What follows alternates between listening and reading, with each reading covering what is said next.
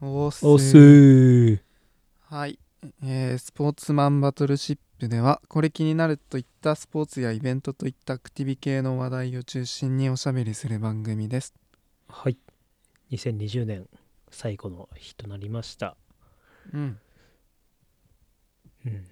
今年はねまあオリンピックの延期だったり。結局なかった。うん。いろいろあった年だったからね。やっぱスポーツのなんだろうある意味変革期というか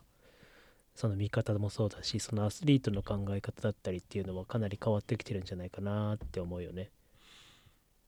そうね、うん。特にアスリートで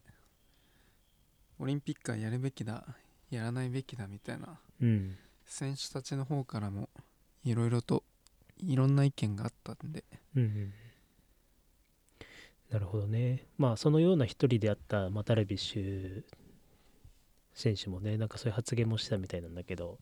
まああの今日はトピックは一つだけでちょっとまあダルビッシュ選手がトレードをされましたっていうようなちょっと記事をちょっと紹介したいなというふうに思います。まあ野球ファンの方だったらご存知かもしれないんですけれども、まあ、ダルビッシュが、えーシカゴカブスからサンディエゴパドレスというチームにトレードされましたというところでちょっとパドレスは今結構あのちょなんだ注目されてるチームで2018年に、えーサイ・ヤング賞を取ったうんスネルっていう投手とダブル取りを成功したんだよね。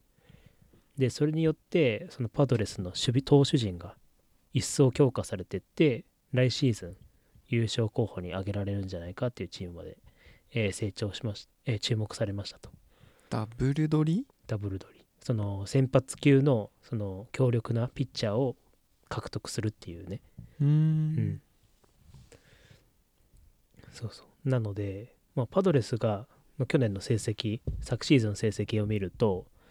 えーナショナルリーグかな、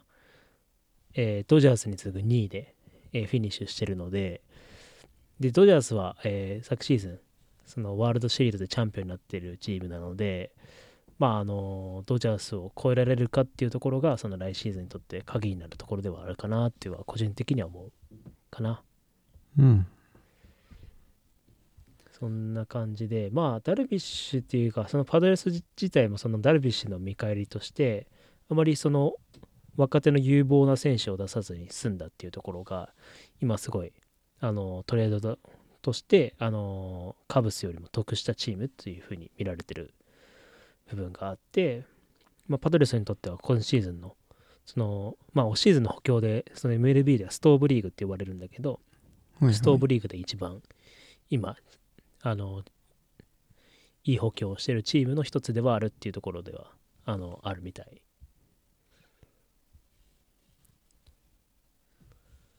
っていう感じかなうん。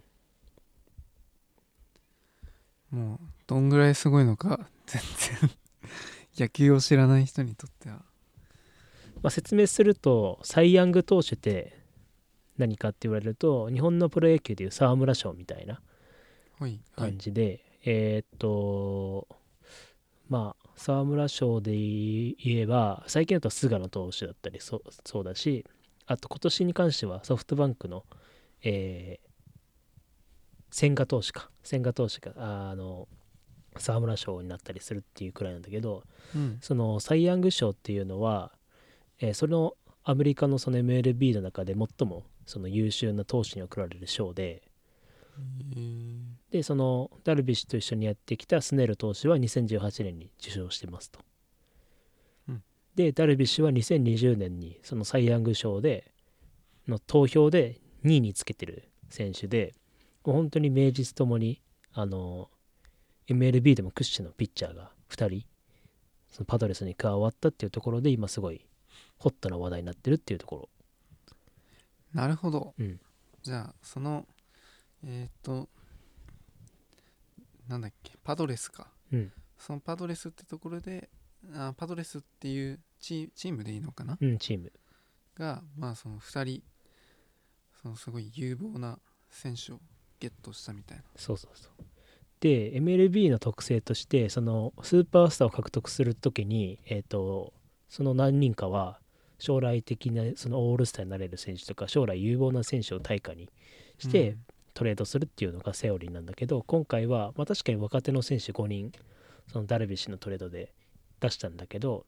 そのパドレスがその将来活躍を見込めるだろうっていう選手をあまり出さずにそのダルビッシュを獲得できたというところが今すごい評価されてる部分である。で逆にカブスはもうダルビッシュを出したりとかもう今再建モードに入ってるっていう意味でうんあの今後のその将来を見据えた補強をしてるって中でも、まあ、今回そのパドレスのその若手選手を取れなかったっていうのはちょっと痛いっていうところがあるのかもしれないだから今回のトレードに関してはパドレスがまあ一人勝ちになってしまったっていうトレードでちょっと否めないかなっていうような印象を受ける感じのトレードだね。トレードは、うん。まあ選手と選手な交換するってことでいいのかな？うんもちろんそうだね。あと MLB のトレードはあと金銭をか,、ね、掛け合わせたトレードとかもあるしうん。あとはなんだろうね。そのに日本のプロ野球の印象のトレっていうトレードの印象ってそのまあちょっと言い方は語弊があるかもしれないけどちょっとあんまり使えなくなっ戦力として考えられなくなった選手がトレードに出されてうん。でその新しいチームであの再建をしてあそのチームでその新たなチャレンジを切っていくっていうような感じのトレードがその日本のプロ野球のイメージなんだけどうん。海外のそのアメリカのその MLB を含めたその NBA だったり NFL だったりっていうのはそういうイメージではなくてそのチームを強化するうん。っていうイメージをあチームを強化するっていう意味とその将来のそのアセットを取るために獲得するその両チームにとってウィンウィンのトレードをするっていうのがあの向こうの国のセオリー。だから結構ポジティブなイメージでトレードがよく行われるっていうイメージかなほううんつまりじゃあそのパドレスが会社だとしてうん。会社でまあダルビッシュと、まあ、スネルうん。選手が、うん。がまあえっ、と欲しいと、うん。で私の会社に欲しい、うん。じゃあ捕まえてこよう。うん。ヘッドハンティングしますと、うん。でそのダルビッシュ選手とうん。スネル選手は転職したい、うん。もっといい、うん自分の実力を試せるとこに行きたい。うん。キャリアアップしたい、お金が欲しい。そしてそのちょうどいい会社。まあその例えでパドレスっていうところがあ見つけましたと、うん。でこういう条件でうちに来てどうですか、うん。いいですね。行きます、うん。はい。ウィンウィン。なんか全然野球を知らない人の例えで言ったんだけど厳密に言えばそれはトレードではなくてフリーエージェントの考え方の方が近い。トレードはその選手に対して対価を求めないといけないからうん。選手と選手のトレードっていうのが必要になってくる。だから今みたいに転職っていう風になってくるとうん。その今いる企業の中のその若い有望な人をその今の違う企業のエースとトレード交換をしないといけないっていう状況になるわけ、今回そのパドレスからうん、えっ、と2名。5名。5名なの、うん。あそうなんだ。必ずしもなんか1対1とかじゃないのね。そうだね。ちゃんとしたその、まあ、選手の格っていうのがあるんだけどダルビッシュ選投手に関しては今回あのサイ・ヤング賞にその MLB で一番優秀な投手のと投票の中で第2位につけてるわけだから、うん。まあ、格としては当然ダルビッシュってかなり上のランクがついてるわけ。だけど今回トレードに出された5名っていうのは特にその MLB あメジャーでの経験はなくてマイナーでの経験が多いんだけれどもまだ年齢としてすごい若いっていうところ。であと将来こういう、まあ、オールスター選手になれるとかだったり、まあ、チームの主軸を担えるような選手。っていう評価をもらってるとそのトレードに対する対価っていうのは上がってくる。ダルビッシュは今34歳でそのトレードに出された選手っていうのは19歳から22歳のうん。間なんだよね、なのでまあダルビッシュとしても将来、まあ、け3年の契約が残ってるんだけどその3年で多分まあ野球生活が終わるなりやっぱりぬ年を重ねていくとアスリートってやっぱり衰えが見られたりするからうんそういったところも考えて、まあ、パドレスは今勝ちたいと。そういう思惑があって、この今実績のある投手を若手のその最終的にしょあの何年か後にオールスターになれる選手を取りたくても取るためあ違うな、えー、と最終的にオールスター選手になる可能性がある選手っていうよりも今勝ちたいからうん。そのために実績のあるダルビッシュを取って来シーズンワールドシリーズを取っていこうっていうような思惑があってそういうトレードになったんじゃないかなっていうふうには見てるね。なるほど、うんあれだね。えっ、と即戦力が欲しいみたいな。そうそうそう。即戦力を獲得するためには多分アメリカのスポーツは事情的にそうなんだけど若い選手を出さないとそのトレードとして、まあ、対価がつかないというところがやっぱりセオリーとしてあるから、選手によってはそのトレードでうん、2人3人の価値があるそうそうそう。選手がいると、そうそうそおお勉強になりました。うまあそういう感じかな。そうそう。まあアメリカスポーツに関してはあとは個人的には NBA はまあよく見てるので NBA のトレード事情とかも、まあ、選手と選手のトレードっていうのはあるんだけど選手とその将来的なドラフトの指名権っていうのがあってその若い人を選手将来有望な選手を獲得するためにそういうドラフトの指名権を合わせてその有望な今のエースの選手を獲得してきたりっていうようなこともできる、うん。うん、だからまあ言ってしまえば本当に勝ちたいチームと将来勝ちたいチームのトレードっていうのはよく行われる。うん。のがアメリカのスポーツ事情の一つかな。なるほどね、ん。だから将来的にあ今はウィンウィンじゃなくても将来的にウィンウィンになる可能性っていうのがその今のスポーツ事情。うんの中ではある、今も圧倒的にその実績で言えばダルビッシュの方が上だからパドレスがさっきも言ったけど一方的にウィンになってるんじゃないかって思ってるんだけどうん。その将来的にそのトレードでアセトレードアセットで出して獲得したそのカブスの選手5人のうちまあ3人2人ないし3人かはそういうオールスター選手になれたら両チームにとってはウィンウィンだよねっていう。うん。そういう見方をしてると思うねオールスター選手っていうのは？まあ、オールスター選手っていうのはあのオールスターゲームってあのプロ野球にもあると思うんだけど。WBA みたいな？あそれちゃうか。それは違うね。それはあのその国の代表選手、まあ、もちろんそこまでいけばうん。オールスター級の選手っていうんだけどそのプロ野球でいうあの救援ってあるじゃん。救援あのオールスター選手オールスターゲームってあるじゃんそれはあのじゃあそのファン投票で選手をその投票で選出してそこからその野球あーなんて言うんだろう。すごい人気の選手、まあ、要は人気の選手同士がす戦ううんうん。お、まあ、ゲームをオールスターゲームっていうんだけど、まあ、そういうねその実績つけてファンの人気を得てで、えーオールスター選手になっていくっていう感じかな。ほうほうほうまあもちろん国を代表する選手になるっていう意味では間違ってはいない。うんうん、だから将来的にそのダルビッシュのアセトレーダーアセットで獲得した選手がそういったせんその国を代表する選手だったり人気選手になることができたらまあ何年後かにこのトレードは両チームにとってウィンウィンだよねっていう見方ができるわけ。なるほどまあそういう感じかな。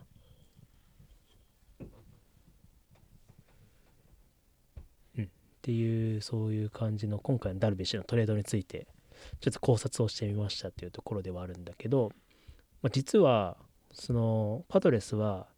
今巨人に所属してる菅野投手をトレードしたかったんあ獲得しようとしてたんだけどこの2人の獲得によってちょっと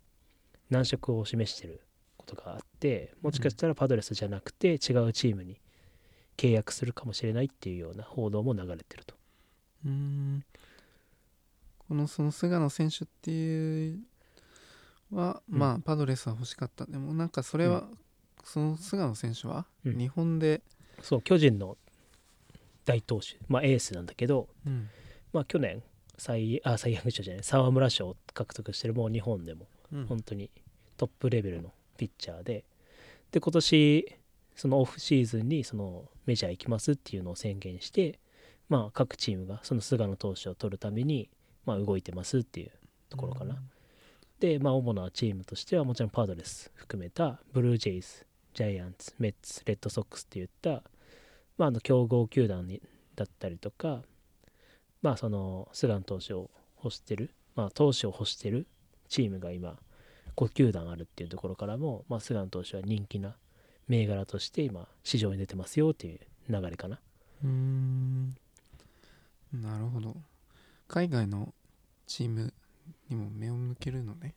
そうだね。まあ基本的にまあメジャーリーグって当然あの一番なんていうのレベルの野球の中でもレベトップレベルのリーグだからやっぱり日本人や、えー選手にとっても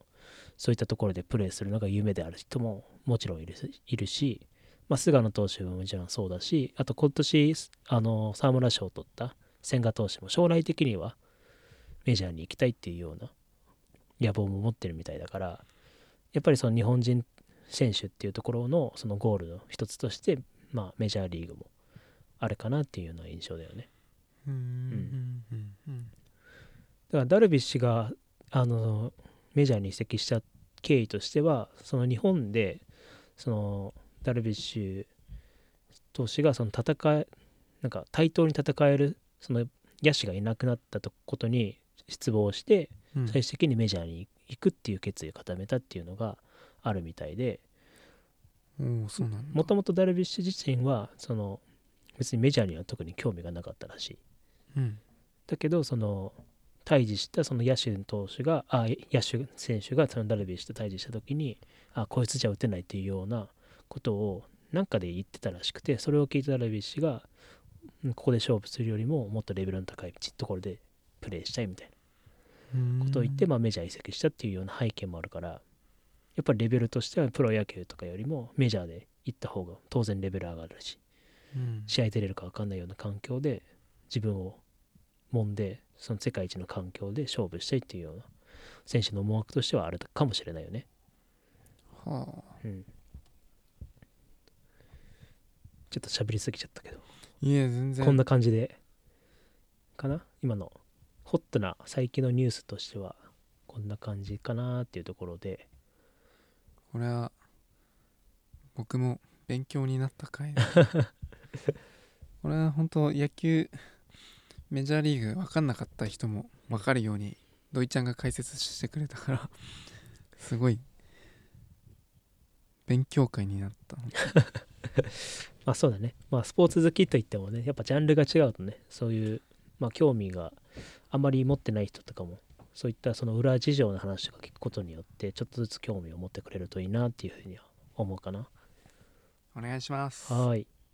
まあというところで、まあ、今回は一つしかそのニュースは用意しなかったんだけどまあ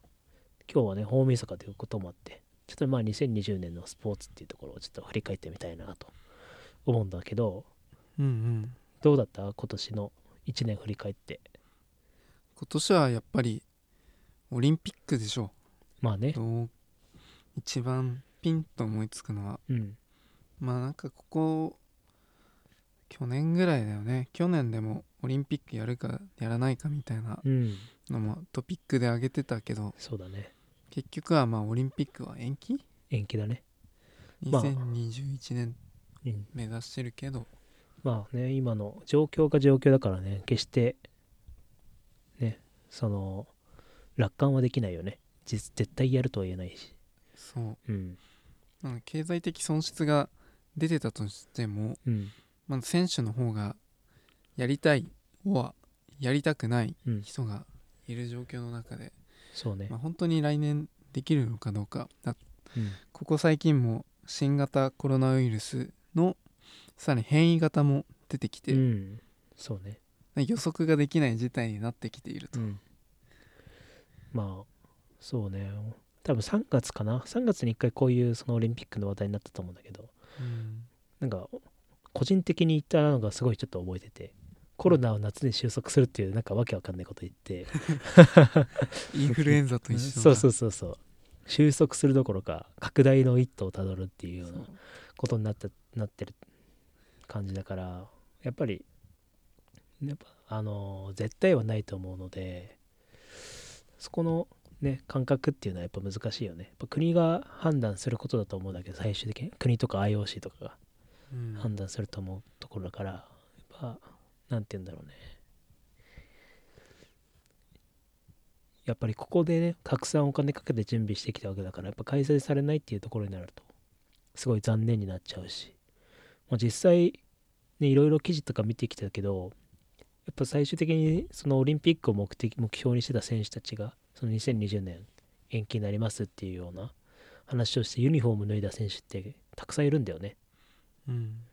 からそういった人たちの努力とかも考えるとやっぱりちょっとすごい残念だなとは思うし。やっぱここの1年間ってすごいあのーねもちろんアスリートにとっても変わらざるを得ない年だったのかなっていうふうにはすごい感じるね確かにスポーツ全体でも甲子園だって戦後初に延期っていうか甲子園やらなくなったっていう。まあ厳密に言えばやったとは言えばやったんだけどそのねデフォルト当時のフォーマットのようなうん。形でその真剣勝負ができなかったっていうわけだからやっぱりここはねすごい難しいところだよね。やっぱ高校やスポーツっていうのはやっぱ3年間っていう本当に限られたプロとは違って何十十何年続けるようなものじゃないから。本当儚い一瞬そうそう。すごい本当に残念だなっていうのは感じるよね。やっぱインターハイとかプレーできないで引退しちゃったさあの3年生もいるだろうし。うん。あとは最近かな？先週あのバスケットのその全国大会ウィンターカップっていうのがあるんだけどうん。やっぱそこでコロナの陽性者が出てその試合を棄権しないといけないチームがいたりとか。うんでその先に進んだんだけどそこで戦ったそのチームにあの陽性反応が出てそこでその次あるチームが濃厚接触者になってそのチームはコロナにかかってないのに試合に棄権しないといけなかったっていうような状況にもなったりもしてるからやっぱり今回は本当に何て言うんだろうそのコロナにある意味怯えながら試合をしてたっていうところはやっぱりどうしても拭いきれない部分はあるかなとは思うね。うんうん、まあどうしてもいたたまれない、ね、高校スポーツにとっては本当に悔しいし悲しいしっていうところがやっぱあるから。それを糧にね次頑張ればいいっていうようなもんじゃないからね。そうね、その場合によってはその次がないそうそう、ない人もいるしね本当に多分この一瞬一瞬が本当に高校スポーツにとっては特に一番重要なものだと思うし多分一番大そのプレーよりも大事にしないといけない部分だと思うんだよね個人的には。うん。うん、なんでそういったねところでその仲間と一緒にプレーができないっていうようなところはやっぱすごい残念だと思うし今後なんかこういうねことをサポートできるようなこともやってみたいなって思ったね。このこういうあのニュースとかを見て当事者にしかわからない気持ちっていうのは、うん。確かに想像はつかないけどさ、うん。そのなんか手助けになれるようなことは、まあ、したいなとは土井ちゃんと同じくうん。思うね。やっぱりこのポッドキャストもそういう意図っていうか、うん。まあ、スポーツの普及もそうだしうん。自分たちもスポーツが好きだからそういったなんかスポーツで手助けちょっと自分たちができるようなことをしていきたいっていうのも、そうだね。でこのやっぱりこの1年振り返って、そういうのを強く思う年でもあったね。うん。そうだね。やっぱり高校生もそうだしね。オリンピックに出ないでユニフォーム脱いだってさっきも言ったと思うんだけどそういう選手もいるし本当に東、リオオリンピックで金メダル取って東京オリンピック目指してた人もあの引退しちゃうような選手もいたからそういったところを考えるとやっぱりすごいイレギュラーな1年だったなとは思うね。だから来年はどうなるんだろうなとはすごい思うけどこのコロナっていう状況をやっぱ乗り切ることができたらもっとスポーツの熱狂性とかって変わってくると思うんだよね。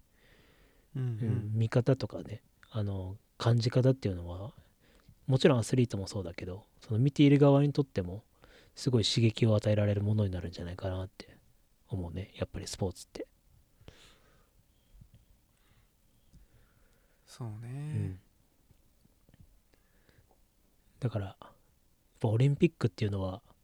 なくしちゃいけないものなんだろうけどやっぱ今の状況を考えてもちょっと微妙なところではあるしね。まあオリンピックの起源がもともと疫病をなんか払拭っていうかうん。吹き飛ばすような感じでオリンピックが始まったらしいから、うん。今回の、まあ、コロナもそういった吹き飛ばす意味で開催するのかうん。しないのかっていうのは、まあ分からんけど。そうだね。でもやるんだったらもう個人的にはもう人を入れてやるっていうのは俺一択かな。やっぱり。だからそれを考えるとやっぱり自分が考えてるものとしてはか以上に開催っていうのはすごい難しい状況じゃないかなってやっぱり思っちゃうよね。まあ外国人選手を日本に招致するっていうのもうん。すごい難しい状況だしね。うん、だからなおさらねその違う国の違う国のっていうかそのファンとして見に来る人たちのうん。環境もやっぱり大事になってくると思うしぱ日本のそのなんていうの日本に来てプロトコルその空港来て2週間隔離生活しないといけないから今の状況だと。うん。実際に来て2週間も隔離されちゃったらもうオリンピック終わっちゃってるからね。そう。ん、だからそういうところも考えてもやっぱり人を入れてやるっていうところは今のところはかなり難しいかなと思う。やっぱそういった中での今後はテクノロジーをどうやって使ってかオリンピックを開催していくかっていうようなところとかはやる上で多分かなり焦点にはなってくるなっていうふうには思うね。うそう。でそのテクノロジーを使ってうん。まだその例えばオンラインだとうーん無観客試合うん。だとやっぱりどうしてもその熱気熱量がオーディエンスが湧かないっていうのはうん。どこもやってもそれがまだあの解決できてないうん。それができれば多分いろんなスポーツ含めしっかりオリンピックもちょっとは盛り上がるんだろうかなとは思うけど、やうん。っぱり実際に人がいないとその熱気盛り上がりがうん。どうしても欠けてしまうから、うん。見る人もつまらないし多分やってる選手もどうなんだろうね。つまらないっていうかうん。ちょっと気が入らないの感じでもあるのかな？うんまあね。それも可能性としてあるあるかと思うけどね。やっぱ4年間ね。その特にそのプロのなんだろう。プロ活動がないようなリーグ？あリーグ競技、うん。まあ、例えば、まあ、柔道とかだったりとかあとレスリングもそうだしあとなんだ。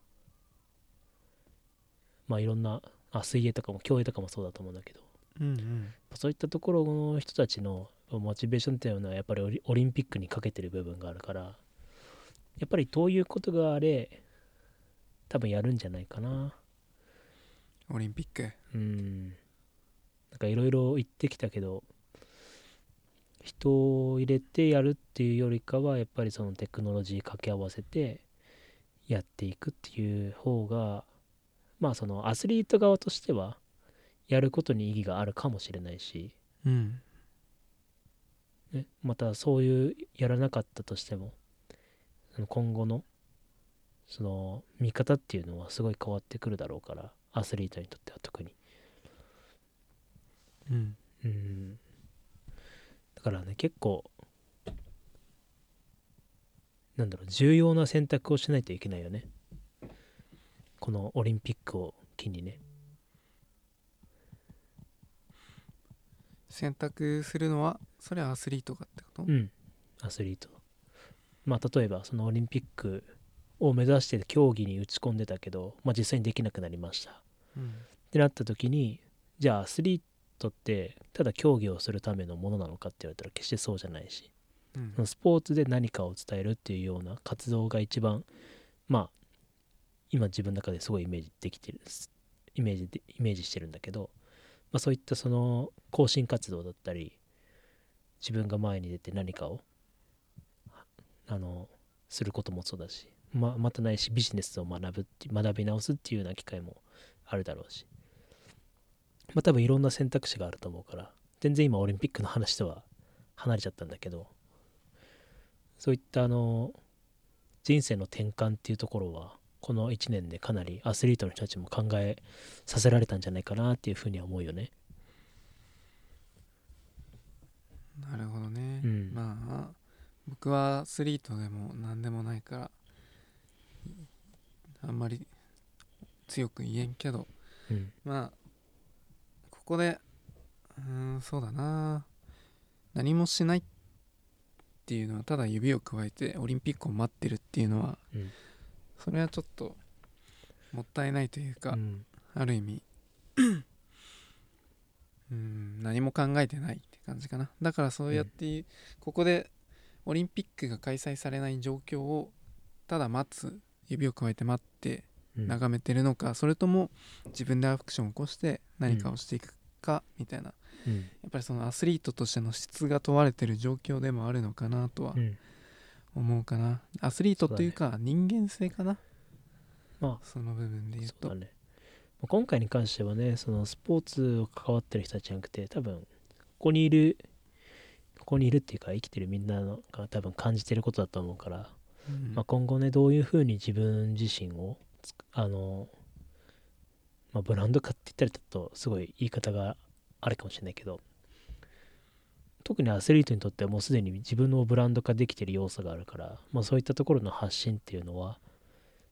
やっぱりすごい大きいよなっていうのは印象だよねやっぱり、そううん。ね、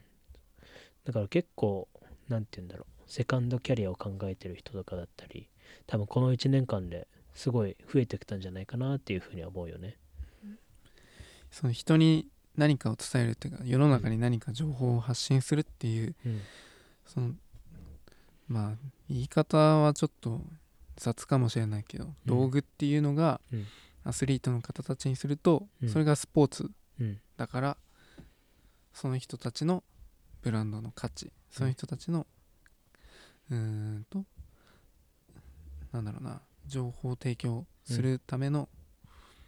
まあ、そんうん存在価値じゃないけど、うん。まあそうやって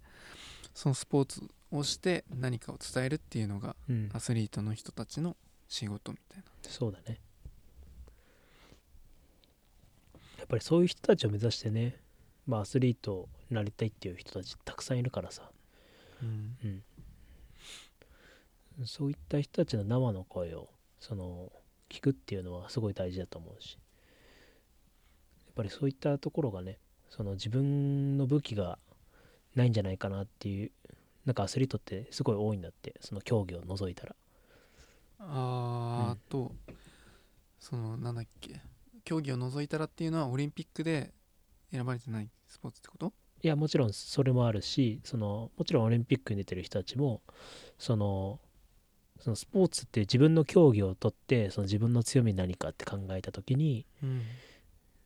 あれってなれちゃう人が多いんだって、ああはあはあうん、その強みっていうのは何だっけっていうような。うん。その競技しかやってない人生の中でなんか他に自分の中でできることは何だろうって考えた時になかなか出てこない人がいるみたいなんだよね。自分は何者なのかだそうそうそう。なんかそういったセルフリーダーシップのところがやっぱりないって思っちゃうから今後どういうふうに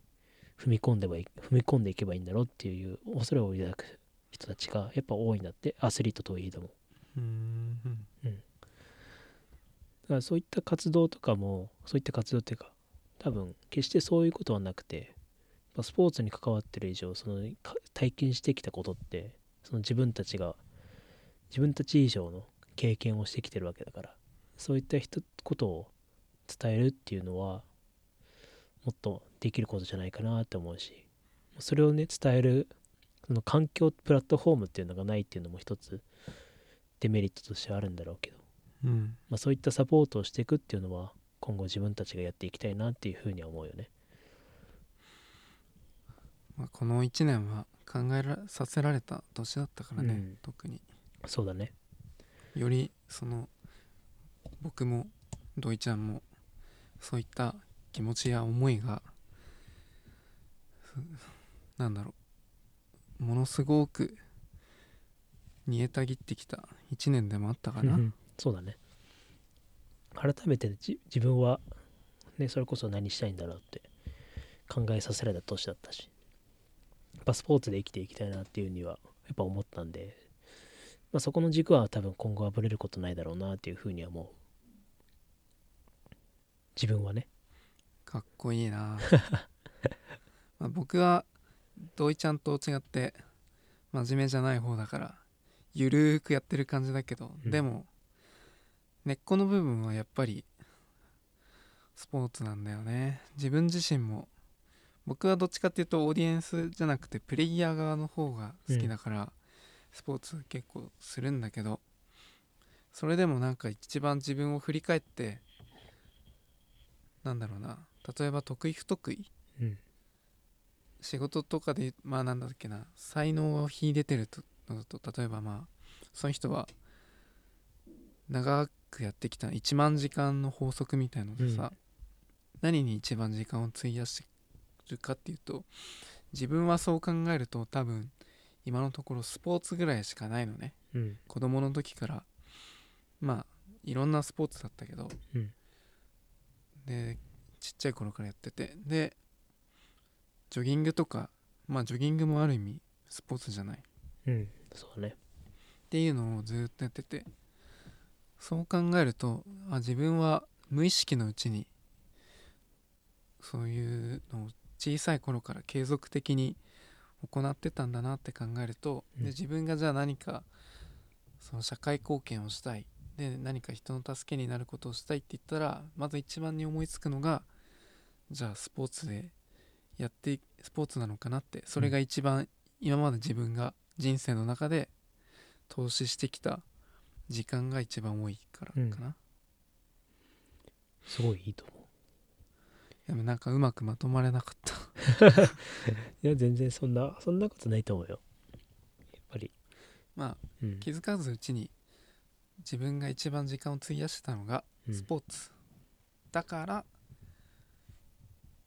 だから？そのスポーツを武器にうん。いろいろと違うアスリートと